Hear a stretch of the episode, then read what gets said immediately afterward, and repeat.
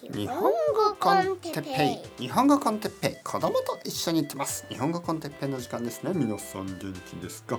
今日は日本の中をじゃなくて部屋の中を日本にすることについて。はいはい日本の中を部屋にする変ですね。え部屋の中を日本にすることについてですね。逆になってました。皆さん元気ですか？日本語コンテッペイの時間ですね。雨が降ってます。悪くない。あの、まあ雨の日は部屋にいますよね。はい。できるだけ。まあもちろん仕事に行く人もいるけどもし休みだったらどうしますか。はい。まあ雨が朝からずっと降ってるから家の中で部屋の中でですねできることをする。はい。えー、日本語学習パラドックス。日本語学習者パラドックスあの日本語学習についてよくあるあのことがあのそのフェムフェノミナってやつ、えー、状況があってですね、えー、例えばあのまあまずいいことを言いますね。まずいいこと。いいことはあの例えばまあインターネットの世界では、まあ、前回インターネットについてちょっと問題も言いましたけどまあ基本的には便利なことが多くてですねインターネットの世界ではですねどこに住んでいても世界中のどこに住んでいても部屋の中を日本にすることができますね。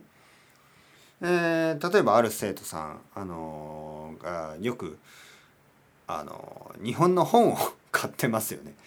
日本の本を買って、えー、まあ、えー、ebook も買うしあとは AmazonJP からオーダーしてですねあの漫画とか、えー、ライトノベルとか、えー、小説とかいろいろな本を、まあ、カリフォルニアにあるその部屋に送ってるわけですよ。でゲームもそう日本語でゲームがしたいから日本語のゲームをたくさん買うんですね。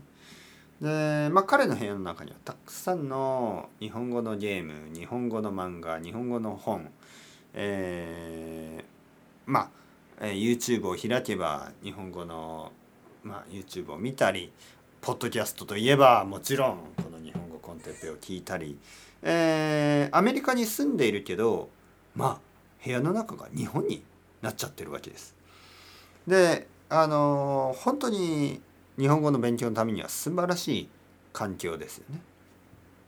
まあインターネットのおかげそしてこのオンラインショッピングのおかげでまあ部屋の中が全て日本になっている。そういう週末を過ごしている。そしてまあ平日ももちろん仕事の時は英語を使うけど仕事以外でね仕事以外ではいつも日本語の日本語漬けの生活生活といいますね。日本語漬け、えー、日本語だけがこう溢れている。そういう部屋になってるわけです。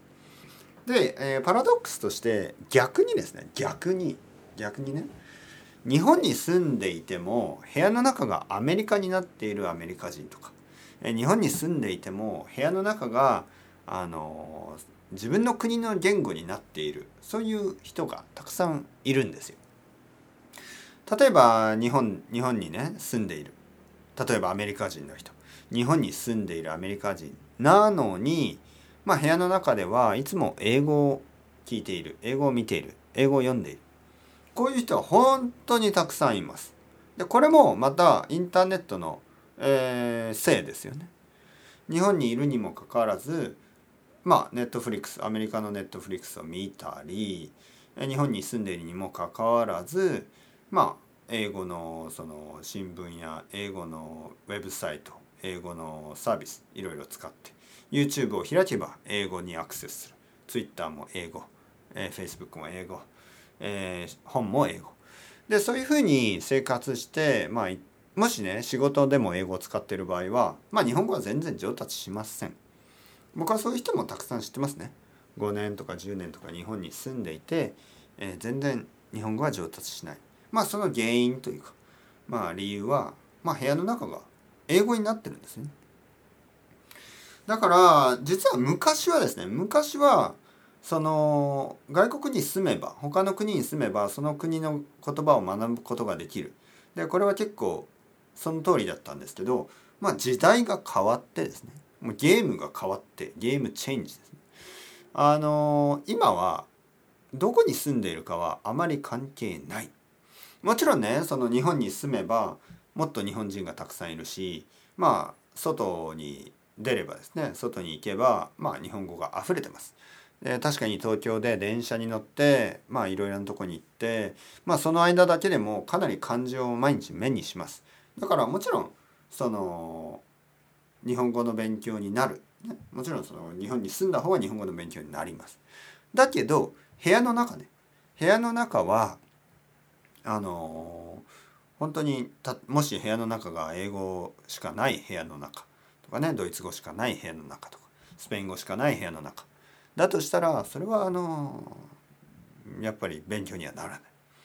逆に海外に住んでいたとしてもね皆さんの中のほとんどの人は日本の外にいますよね。でも部屋の中耳の中ね今耳の中日本語になってるでしょ？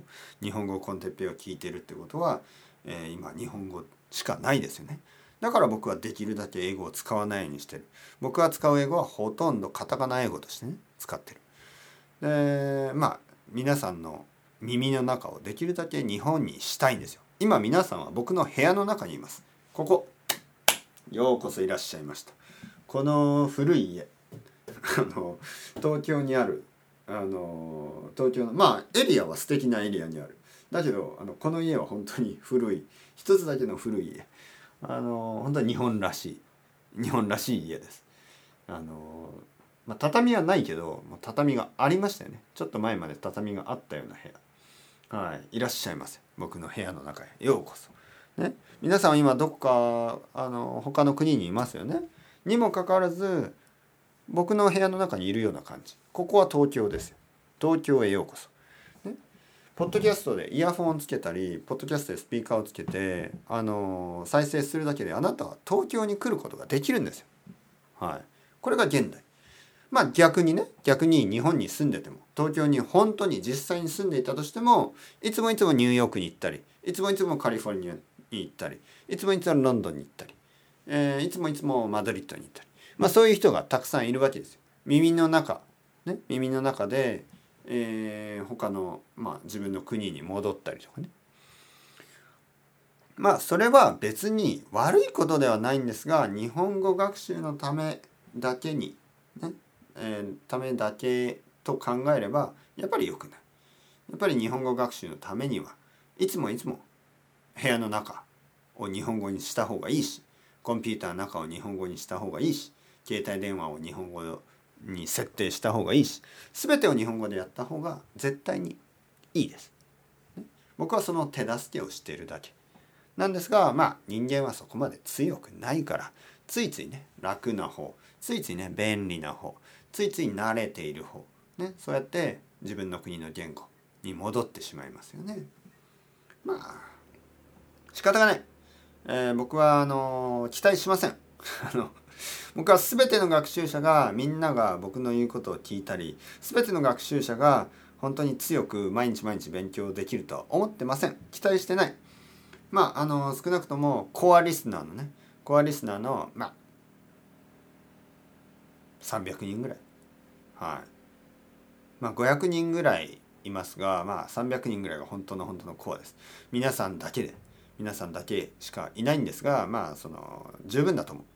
この人たちがずっとずっとその僕が言ってることを忘れずに続けてくれてもしあの本当に効果効果があったらそれを他の人に広げてもらえばそれで十分です。やっぱり大事なのはたくさんのインプット。たくさんのインプットをする。それでしか得られません。特に日本語はその、えー、ヨーロッパの言語とは違いますからあのヨーロッパ言語のスタイルで勉強してもやっぱりあのニュアンスとか文法とかあの全然うまくなりません。だからまあ日本語のその本当に基礎を作ってで日本語を応用できるようになるためにはたくさんの日本語のインプットをする必要があるんですね。そのためには部屋の中をまずは日本にする。これが一番効果的な方法、ね、ということ。を言いたくて今日取りました。というわけで部屋の中を日本にすること大事ですからね。まだしてない人はあの部屋の中を日本にするプロジェクト始めてください。携帯電話を日本語にする、えー、コンピューターを日本語にする。そしてコンテンツアクセスするのは日本語だけにする、ね、ちょっとあのしばらく頑張ってみませんか、ね、そうすれば必ず必ずあなたの日本語はもっともっと良くなるはずです。というわけでそろそろ時間ですね。 chao chao hasta luego。またね、またね、またね。